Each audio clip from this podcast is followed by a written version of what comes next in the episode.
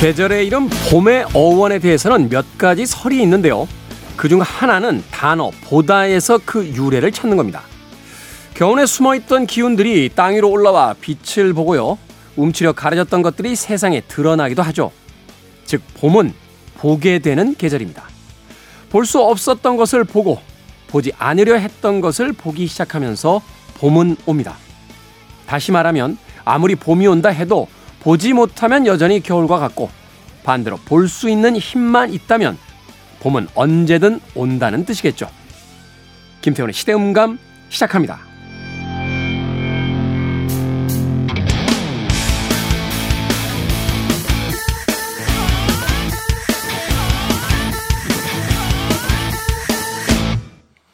그래도 주말은 온다. 시대를 읽는 음악 감상의 시대 음감 김태훈입니다. 우리나라 말 중에 이 어감이 정말로 예쁘고 아름다운 단어들이 있는데 봄도 그런 단어 중에 하나가 아닐까 하는 생각을 해보게 됩니다. 아마도 추운 겨울이 지나가고 따뜻한 계절이 오면서 그 단어에 더욱더 큰 애정을 갖게 되는 것은 아닐까 하는 생각이 듭니다만 이 봄의 여러 가지 어원 중에서 어, 본다 라는 뜻이 담겨져 있다는 것 꽤나 흥미롭습니다.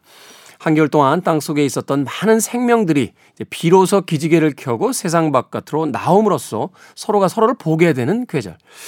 생각해보면 사람들의 관계도 그렇죠. 계절을 떠나서 어, 자주 보는 사람들 그 관계가 따스한 것이고 자주 보지 않는 그 냉랭한 관계라는 것이 또 있기 마련인데 계절이 조금씩 따뜻해지면서 평상시에 보지 못했던 사람들을 한 번쯤 찾아보는 건 어떨까 하는 생각도 해보게 됐습니다.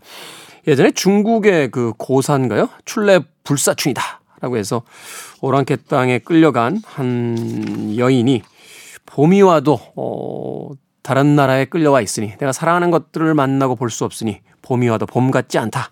하는 노래를 시를 남겼다라고 하는데 바로 그 아, 출래 불사춘에 대한 이야기가 아, 이번 봄에는 오지 않았으면 하는 바람 가져봅니다. 따스한 계절에 따스한 사람들과 자주 만나는 거 어, 좋겠죠? 자, 김태원의 시대 음감, 시대 이슈들 새로운 시선과 음악으로 풀어봅니다. 토요일과 일요일, 1라디오에서는 낮 2시 5분, 밤 10시 5분 하루에 두 번 방송이 되고요. 한민족 방송에서는 낮 1시 10분 방송이 됩니다. 팟캐스트로는 언제, 어디서든 함께 하실 수 있습니다. 좀 성급하긴 하지만 봄이 오면 꼭 듣는 음악 중에 이 음악도 어, 리스트에 있죠. 벚꽃 엔딩, 버스커 버스커입니다.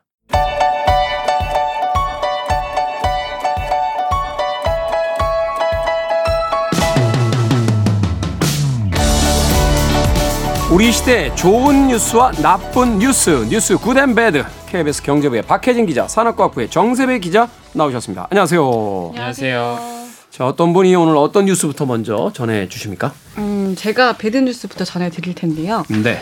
그 지방의 공공의료 공백이 좀 갈수록 심해지고 있다 이런 얘기들이 많이 나오고 있는데 네. 한 지역 의료원은 아예 의사를 못 구해서 응급실 운영까지 차질을 빚고 있다고 합니다.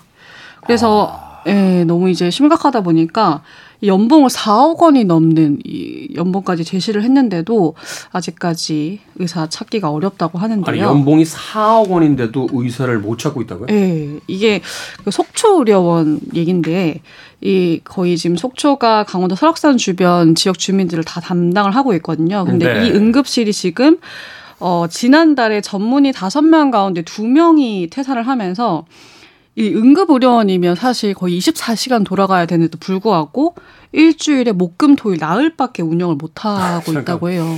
응급의료라는 건 말 그대로 응급이잖아요. 언제 그러니까요. 발생할지 모르는 건데 네, 이거를 그렇죠. 어... 근데 이렇게 되다 보니까 인근 민간병원 응급실에 이제 환자가 많아지고 있다고 하는데 그렇다 보니까 인근 민간 병원의 그 응급실도 응급 환자가 거의 60% 이상이 증가할 정도로 좀 이렇게 상황이 심각을 심각하다고 합니다.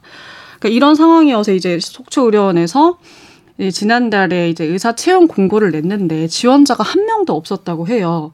그래서 결국에 연봉 상한액을 4억 4천여만 원으로 올려가지고 다시 공고를 낸 겁니다. 이게 왜 그런 거죠? 의사들이 없는 건가요? 어, 이제 지역으로 올려는 의사들이 없는 거죠. 그러니까 다 말씀드리면 응급센터가 제대로 돌아가려면 의사가 한 다섯 명 정도가 필요하대요. 한 달에 네. 이제 대여섯 번 그러면 돌아오는 건데 이 종일 밤샘 근무를 좀 감당하기가 어렵다는 거고 아, 특히 그 아까 말씀드린 속초의령 같은 경우에는 두 명이 또 빠진 상태잖아요. 그러면 야간 근무가 더 많이 돌아오겠죠. 뭐 이틀에 한 번은 야간 근무를 해야 된다는 네, 얘기인데. 그런 상황이 되니까 이제 아무리 돈을 많이 줘도 좀 체력적으로 버티기 어렵다는 생각이 들기 때문에 이제 좀 오기가 어려워지는데 특히 이렇게 이제 기존 의사들이 더 빠지게 되면 더 이제 더 어려워지니까 지원자는 기피하는 악순환이 반복이 되는 겁니다. 근데 이게 또 응급 의료뿐만 아니라 그 또 산청 의료원에서도 사실 이렇게 내과 전문의를 구하려고 했는데 네. 좀 구하기 어려웠던 일이 있었거든요. 그때도 이제 3억이 넘는 연봉을 제시를 했는데 10달 만에 지원자가 나타났어요. 근데 여기는 응급실도 아니었는데 근데 왜 일반, 그러면 일반 진료 예, 네, 내과 진료 관련한 거였는데 왜 그러면 이렇게 안 오냐? 이 지역에 이제 인프라가 별로 없는 거예요. 뭐 자녀 교육이라든지. 음. 그러니까 이런 거를 고려해 봤을 때 대도시 생활이 훨씬 더 낫다고 판단하기 때문에 아무리 돈을 많이 줘도 지원을 하지 않는 거죠. 그때 산청의료원 이게 안 그래도 사실 처음에 먼저 논란이 됐을 때 이게 의사들 사이에서도 좀 분분했대요. 그래서 이제 그 한번 그쪽 이야기를 들어봤었는데 네. 일단 여기도 이제 응급의가 아닌데 사실 이곳 같은 경우에 실질적으로는 근무를 거의 24시간 365일을 해야 되는 거예요. 음, 왜냐면 본인밖에 없는 상황인 거죠. 언제 호출이 오면 근무가 아니라고 안 나갈 수가 없잖아요. 음. 그런 여건이 하나가 있고 두 번째로 이게 어쨌든 급여가 사실 상당히 높아 보이긴 하는데 과거 몇몇 사례에서 이제 이게 지자체에서 하는 공공 의료원이다 보니까 급여 지급이 좀 제대로 안 되는 경우가 있었대요. 음. 이거 사실 이렇게 엄청 높아 아. 보이고 하는데 뭐 이게 사실 뭐 서울 지역에서도 이제 어떻게 의사 일을 하면서 벌 수 있는 돈이기도 하고 반대로 이게 높은 급여긴 하지만 페이, 닥터들하고 네. 비교했을 때 네, 그렇죠. 어. 제대로 지급이 될 수 있냐 이런 의구심에다가 실질적인 근무 형태는 거의 이제 365일 자기 시간이 없고 이러다 보니까 좀 쉽게 지원을 안 하신다고 하더라고요. 한때 왜 의사들, 의대생들 숫자 늘려서 의사들 숫자 늘려야 된다라고 했을 때 반대했잖아요. 네, 그랬었죠. 어, 늘려야 되는 거 아닙니까? 이러면? 근데 일단 이렇게 되면 사실 피해는 지역 주민들이 받을 수밖에 없거든요. 그러니까 실제로 좀 통계청 자료만 봐도 인구 1000명당 의사 수가 서울이 4.7명이고 그러니까 의료가 취약하다고 하는 경북이나 전남에 비해서 두 배 가량 많아요.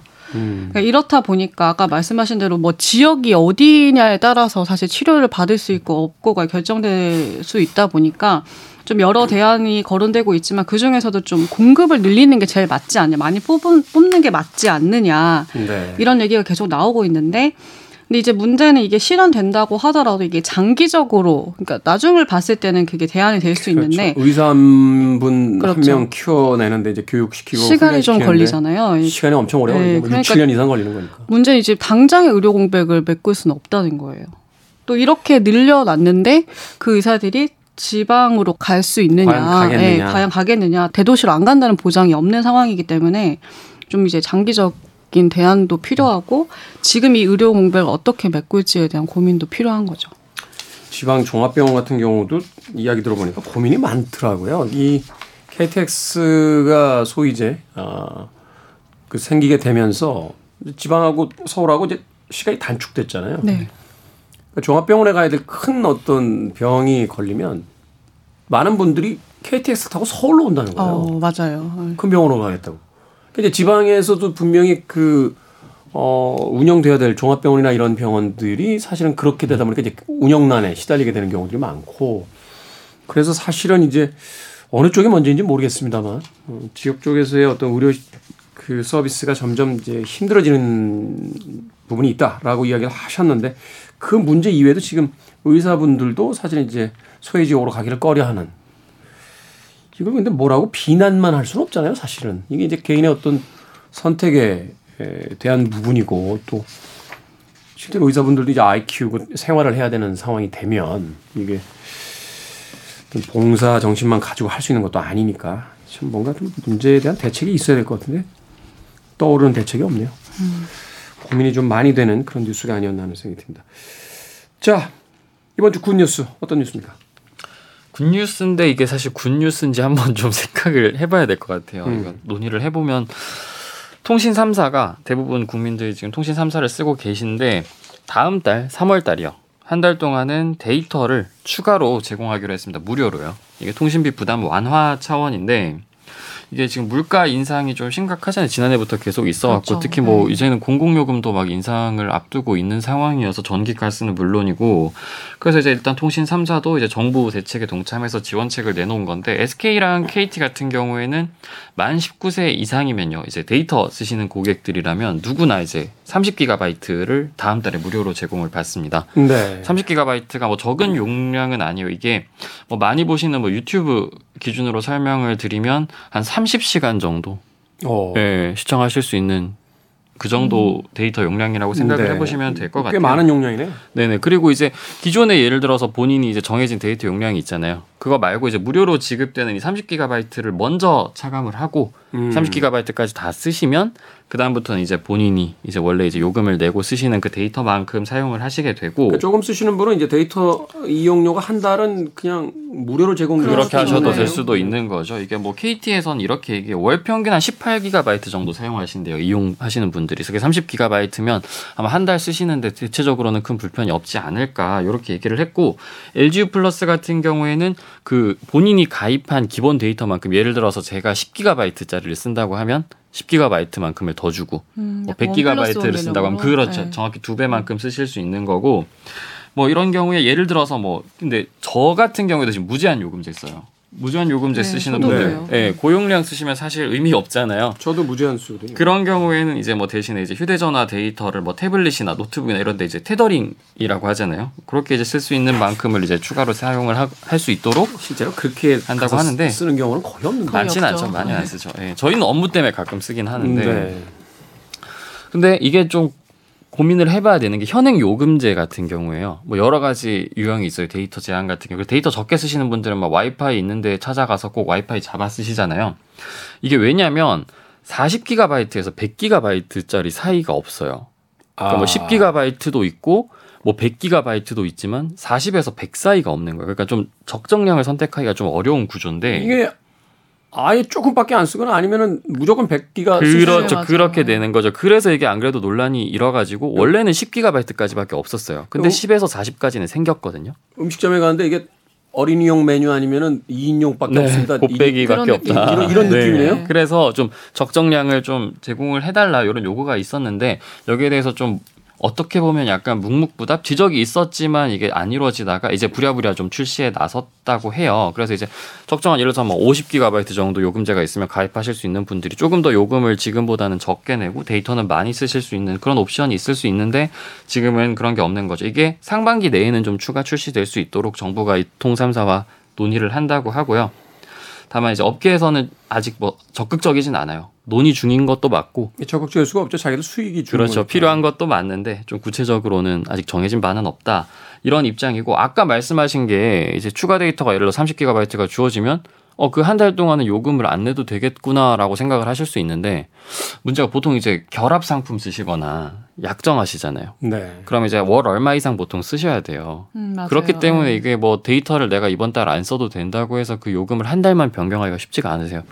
실질적으로 효과 볼 수 있는 분은 많지는 않을 거다라는 얘기가 나오는 거고 또 하나는 예를 들어서 다음 달에 그래서 무료 데이터 제공량이 많아가지고 막 정말 이제 보고 싶은 막 영화를 보신다거나 뭐 엄청 많이 이용을 하셨으면 그 소비 습관이 만약에 그 다음 달이 되면 한 달 동안 많이 썼던 네. 습관 네. 때문에 네. 데이터 양을 오히려 늘리셔야 될 수도 있어요. 정세배 기자가 지적하는 음. 부분이 저도 정확하게 알겠는데 네. 극장 은 팝콘 먹게 되는데 네.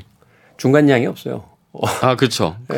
아 맞아요. 작은, 어, 작은 양도 그렇네요. 작은 양도 거의 없어요. 네네. 그러니까 거의 절반 이상을 남기는데 항상 남겨요. 예. 먹고 싶으면 큰 통을 사야 되는 거예요. 네. 그러니까 이제 그거는 이제 극장에서의 어떤 음식이 거의 독점의 형태니까 방법이 없죠. 그리고 또 하나 그런 걸로 봤을 때 이제 이 데이터도 사실은 중간값이 없는 네. 그런 현상들이 아마도 잘 설계가 됐겠죠. 자신들의 어떤 그럼요. 수익을 네. 위해서. 그리고 그 이게 사실은 어디 가입하면 뭐 한 달간 무료 이게 그거잖아요. 그렇죠. 결국은 네. 결국은 사용해 놓고 나면 음. 다음 달에 갑자기 그 사용 습관을 줄이기가 쉽지가 네. 않으니까 이거는 엄밀하게 미끼 상품처럼 사용이 되는 거지. 볼 수도 있는 거예요. 그래서 실제로 이게 비판이 많이 제기되고 있고 워낙 통신 3사가 이제 수익이 항상 역대급 뭐 수익이다 이런 기사가 나니까 아마 약간 임시 방편용으로 제공하는 게 아니냐 뭔가 근본적인 대책은 아니지 않느냐 이런 비판이 많이 나오는 거죠. 통신은 사실은 공공재에 네. 해당하는 성격이 건데 분명히 있죠. 네. 정부라든지 국회 쪽에서 뭔가 입법 음. 같은 것들을 좀 해서 강제할 수 있는 규정이 좀 있어야 네. 되는 게 아닌가 하는 또 생각이 드네요. 사실은 우리가 이제 일반적으로 뭐 생활비, 난방비, 뭐 그다음에 교통비와 함께 통신비를 뺄 수가 없잖아요. 네. good news라고 하긴 좀 그러네요. 그러네요. 네, 지금까지 뉴스 good and bad 정세배 기자, 박혜진 기자와 이야기 나눠봤습니다. 고맙습니다. 감사합니다. 고맙습니다. 음악이 없는 삶은 실수다.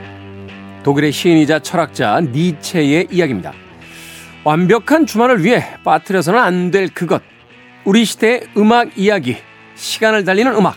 김경진 음악평론가 나오셨습니다. 안녕하세요. 안녕하세요. 김경진 평론가는 음악이 없다. 라고 생각을 하면은 삶이 어떠십니까? 밝아벗은 겨울. 밝아벗은 겨울. 야, 얼마나 춥겠어요. 아, 추, 아 추, 추운 건가요? 아, 예, 저는 야하게 생각했군요. 그렇죠. 망망대해에 혼자 떠 있는 기분, 뭐 이런 거. 네. 근데 우리가 이제 음악을 경험했기 때문이지 음악을 아예 들어본 적이 없었다면 오히려 더 편했을 텐데. 그러게요. 경험을 해버리고 나니까 음악이 없다. 아. 이 스티브 잡스가 그 휴대폰 처음 만들었을 때 스마트폰 만들었을 때 음악에 최적화시켜라. 네. 뭐 그런 이야기를 했다라고 하는데 실제로 또 스티브 잡스 대단한 그 음악 광이었잖아요. 그랬죠. 어, 네. 세상 떠났을 때 스티브 잡스가 즐겨 듣던 음악 뭐 이런 리스트가 또 인터넷에 공유가 네. 되기도 했었는데 그 아직도 제가 기억나는 게 2009년이었던가요? 그 음. 비틀즈 음원이 그 전까지 그 디지털 형태로 그 서비스가 안 됐었거든요. 안 그러다가 처음으로 이제 그 허용한 데가 이제 애플 쪽이었는데 아이튠스 네. 스토어에서 그때 이제 그 허락을 받기 위해서 자기가 갖고 있는 비틀즈의 원판들을 다 싸, 싸들고 와서 음. 네, 이 정도로 당신들 팬이다 아. 이랬다고 그런 일화가 있다고 그러더라고요. 사실은 근데 비틀스 멤버들하고 소송 중이었잖아요. 그 그렇죠. 애플에 그, 네, 대한 상표. 상표 상표권 때문에 네.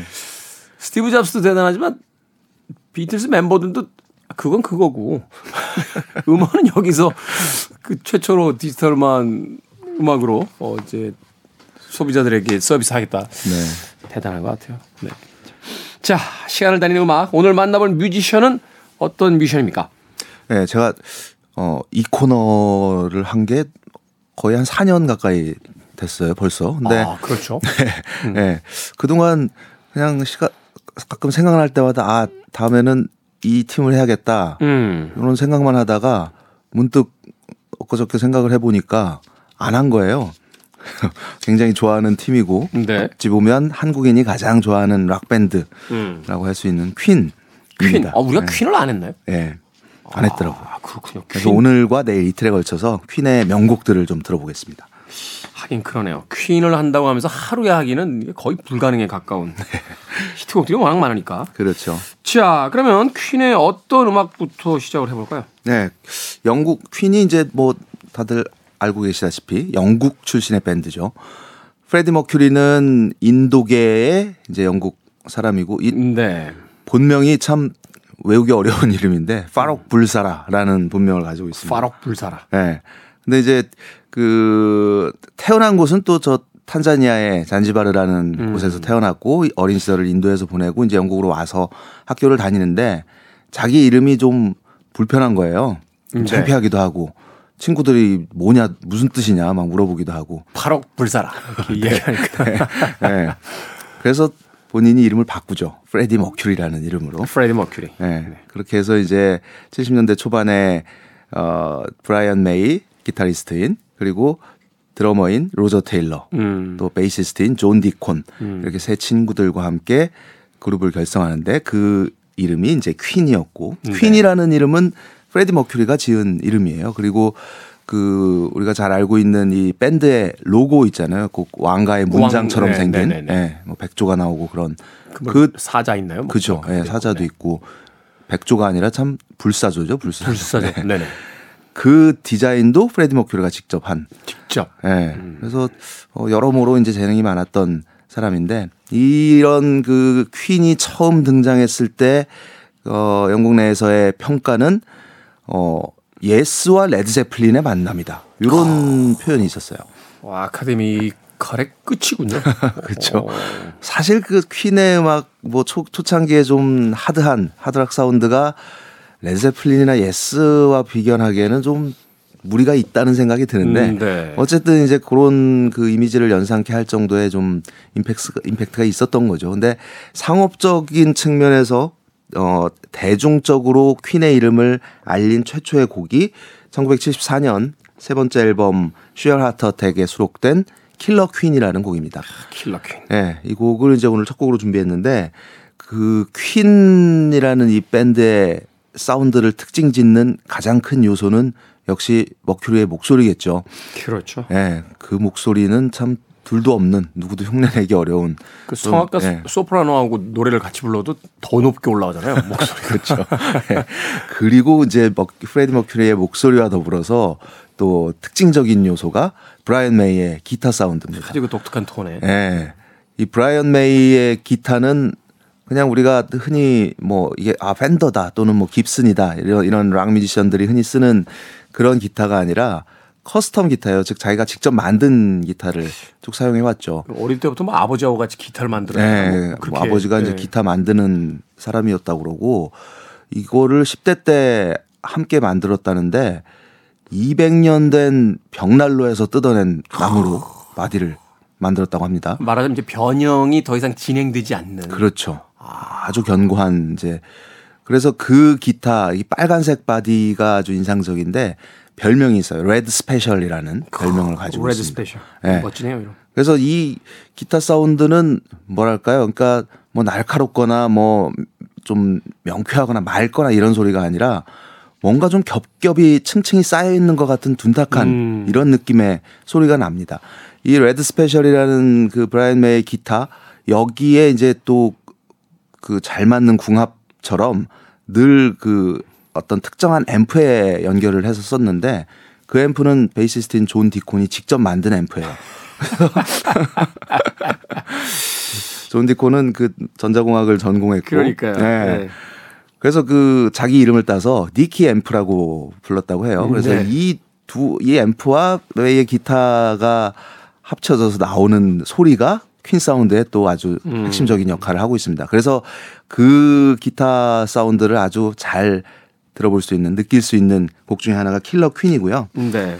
그 당시에 그 어떤 평론가가 이상한 얘기를 해가지고 밴드로부터 또 그 비웃음을 산 일화가 있어요. 그게 뭐냐면 아, 어, 퀸은 70년대 중반까지만 해도 모든 앨범의 뒷면에 어, 이 앨범에선 아무도 신디사이저를 연주하지 않았습니다. 라는 문구를 표기를 합니다. 네. 뭐, no synthesizer, 뭐, no synth, 뭐, 이런 그 표기를 해왔을 정도로 우리는 이런 신디사이저라는 이런 전자 합성 장치 이런 거 쓰지 않아. 우리는 순수하게 악기로만 음, 연주한다. 음. 약간 좀 이런 뉘앙스를 뿜었었는데 당시에 이제 신디사이저 막그 도입되고 이럴 때 좀 반 신디사이저에 대한 정서도 있었죠. 그렇죠. 네. 예.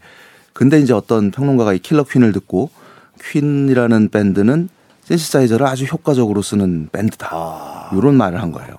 그거를 이제 브라이언 메이의 기타 소리를 듣고서 좀 그런 착각을 한 거죠. 할 수 있어요. 네, 맞습니다. 할 수 있어요. 소리만 들어보면 네. 왜 저 어, 팻 메스니 이렇게 연주 들으면 이게 네. 기타 소리인지 건반 소리인지 그렇죠. 헷갈릴 때가 네. 가끔 있는데 네. 바로 그런 어떤 사운드 그리고 Killer Queen 이 퀸의 에, 거의 이제 초기에 예, 최초의 히트작이라고 불리는 네. Killer Queen. 오늘 그 첫 번째 예, 퀸의 특집의 곡으로 들어보도록 하겠습니다. 퀸입니다. Killer Queen. 퀸의 Killer Queen 듣고 왔습니다.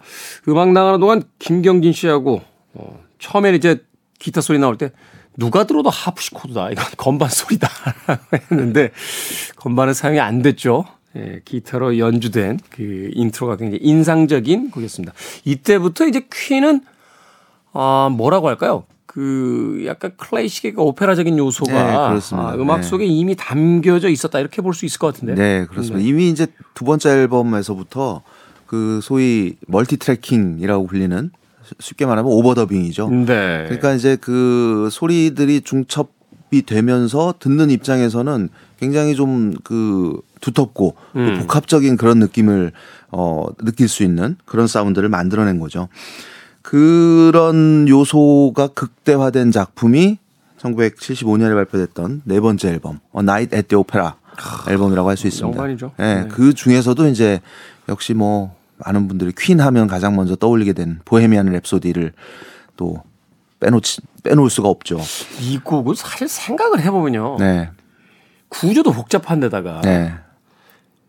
이제 흔히 이제 히트곡의 여러 가지 어떤 요소들을 이야기할 때 이제 흥얼거릴 수 좀 있어야 된다. 그렇죠. 멜로디가 좀쫙 감겨야 되고. 근데 도대체 그런 흥행 공식하고 하나도 안 맞거든요. 맞습니다. 사실은 이제 네. 약간 좀 앞서 뭐 예스와 레드 제플린의 결합 같다라는 평론가 이야기도 해 주셨습니다. 약간 아방가르드해서 그렇죠. 이 곡이 그렇게까지 대중적으로 사랑을 받은 곡인가 사실 그런 생각을 했었는데 그 어떤 그런 좀 신선함 새로움이 아닐까 하는 생각도 드는데 왜냐하면 음. 이게 또 전에 없던 그런 형식이잖아요. 네. 일단 이게 거의 6분에 가까운 긴 곡인데 당시에 뭐 지금도 마찬가지지만 그 당시에도 라디오에서 airplay가 되는 곡은 일반적으로 3분 내외. 음. 뭐 이게 이제 공식처럼 돼 있었던 때란 말이죠. 10년 되면 아직 도는 네. 그렇죠. 아예 앨범 중심이 길거나 네. 아니면 아예 3분이거나. 그렇죠. 어.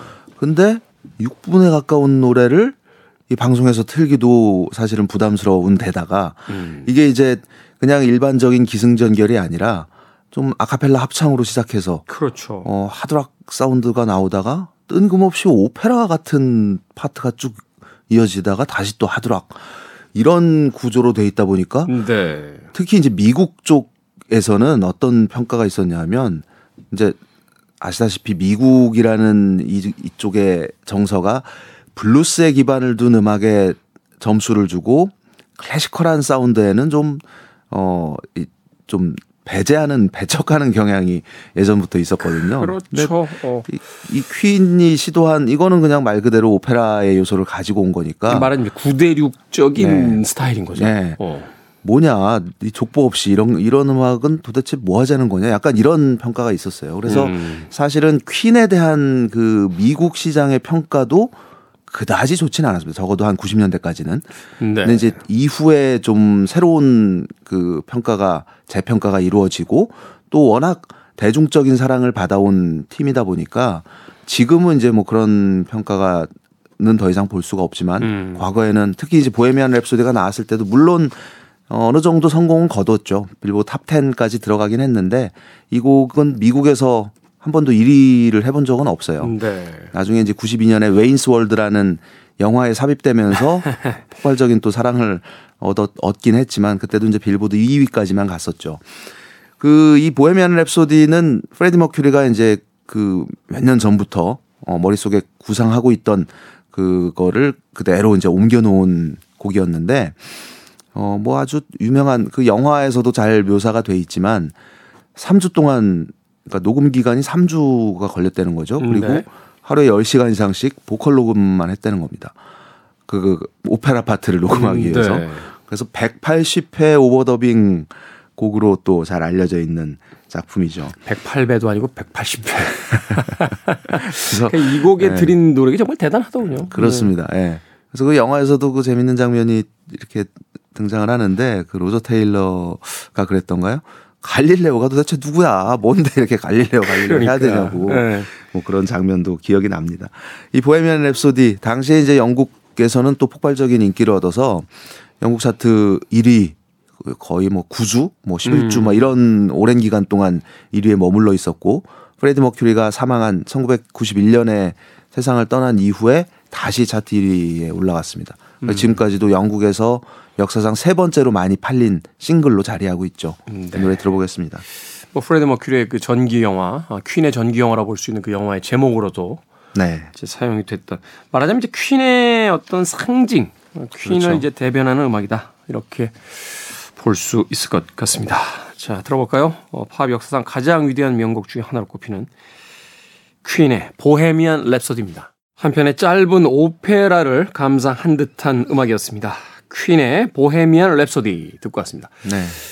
야, 이 음악이 나온 지 50년이 다 됐단 말이에요. 그러게 말이에요. 하, 참 대단하네요. 어. 이런 구성을 만들어낼 수 있다는 것, 또 그것을 완성도를 가지고 만들어낼 수 있다는 거. 그러게요. 그래서 이게 굉장히 그 뭐 아까도 말씀드렸던 것처럼 녹음 기간도 오래 걸렸고 굉장히 공을 들여서 정교하게 건축을 하듯이 만든 노래란 말이죠. 근데 이게 이제 문제가 된 게 라이브 무대에서 문제가 될 수밖에 없습니다. 왜냐하면 이 합창 부분을 누가 무대에서 어떻게 해결할 것이냐. 음, 네. 그래서 뭐 초창기에는 어 머큐리가 직접 이제 이 갈릴레오 이 부분도 다 이제 퍼포먼스를 하고 그랬는데 음. 아무래도 듣던 거랑은. 다를 수밖에 어. 없죠. 네. 그래서 차라리 어설프게 무대에서 라이브로 하느니 그냥 이 부분은 테이프로 틀자. 그래서 음. 이후에 이제 퀸 콘서트에서는 대체로 이 보헤미안 랩소디가 연주될 때 합창 파트가 나올 때는 멤버들이 뒤로 다 빠집니다. 음. 조명이 꺼지고 어 이 녹음된 그 합창 부분의 음악이 흘러나오는 거죠. 음, 네. 그래서 한때는 특히 이제 미국 평론가들이 그게 니네 밴드 맞아? 음, 음, 음. 무대에서 테이블 틀어놓다 니 그러니까. 약간 좀 이런 비평도 어, 있었던 게 사실이고요. 최근에 뭐 립싱크에 대한 부분들이 좀 관대해지긴 했습니다만 특히 이제 밴드 락 음악 네. 하는 팀들에게는 혹독했잖아요. 그렇죠. 네. 네. 그래서 근데 이게 또 우리나라에서는 금지곡이었단 말이죠 오랫동안. 그러니까요. 네. 이게 이제 노래의 화자가 음. 사람을 죽인 그러니까 살인자의 음. 이야기이다 음. 보니까 뭐 첫 가사부터 마마 엄마 사람을 죽였어요 이렇게 그러니까, 시작을 하잖아요. 시작하죠. 그래서 아마 이게 90년대 한 초반쯤 돼서야 해금이 돼서 음반에도 수록되고 방송에서도 들을 수 있었던 걸로 기억이 드는데 이 가사 해석도 여러 가지 이야기가 많았잖아요. 이게 뭐 마리 앙뚜아네트와 그 아들의 대사다, 네. 뭐다, 뭐다 이렇게 그 확인되지 않은 검증되지 않은 썰들이, 소문이 무성했죠. 너무 많아서. 네. 그래서 아직도 기억나는 게 제가 처음 샀던 그 퀸의 음반이 Greatest Hits였어요. 80, 네. 80년대 초반에 나왔던 그 검정색 자켓의 멤버들 쭉. 네, 음. 그거. 근데 그게 나중에 알았죠. 원래 이제 첫 곡으로 Bohemian Rhapsody가 수록돼 있었는데 네. 그게 이제 국내에선 금지곡이다 보니까 이 노래가 빠지고 원래 그 앨범에 안 담겨 있던 하지만 국내에서 엄청나게 사랑을 받았던 Love of My Life가 대신 들어가 있었던 음. 그 앨범이 기억이 나네요. 그거 제가 생각이 아마 본사에서 허락 안 받고 그렇지 않았을까 싶어요. 네. 자 마지막 곡 오늘 하 시간이 없네요. 어, 제가 너무 많이 떠들었나요? 어, 음악 한 곡 더 소개를 해주시면 시간이 딱 맞을 것 같은데. 네, 1976년 발표됐던 어, A Day at the Races라는 앨범에 수록된 그러니까 그 전 Bohemian Rhapsody가 수록된 어, A Night at the Opera와 어, 쌍을 이루는 듯한 그런 앨범이죠. 그래서 네. 뭐 앨범 커버도 흰색, 까만색 이런 식으로 대비가 돼 있고 여기에도 Bohemian Rhapsody 못지않게 어, 숱한 overdubbing으로 잘 알려진 그리고 대중적으로도 사랑을 받은 곡이 담겨 있습니다. Somebody to Love라는 곡인데 Somebody to Love. 이 곡은 또 이제 뭐 operatic하다기보다는 어, 프레디 머큐리의 그 소울 음악에 대한 애정을 엿볼 수 있는 그런 곡입니다. 머큐리가 굉장히 좋아했던 가수가 아레사 프랭클린이래요. 아레사 프랭클린. 그래서 아레사 프랭클린처럼 노래하는 프레디 머큐리의 보컬이 담긴 Somebody to Love 오늘 마지막 곡으로 준비했습니다. 정말 아레사 프랭클린 말하듯 노래하잖아요. 얼마 전에 그 롤링스톤지 발표한 역사상 가장 위대한 보컬이서 뭐 부동의 일이더군요. 그러게요. 네. 아레사 프랭클린. 자, Somebody to Love 들으면서 김경진 평론가와 오늘은 작별합니다. 내일도 이어서 어, 퀸 음악으로 어, 만나 뵙도록 하겠습니다. 고맙습니다. 네, 고맙습니다. 저도 마지막 인사드립니다. 지금까지 시대음감의 김태훈이었습니다. 고맙습니다.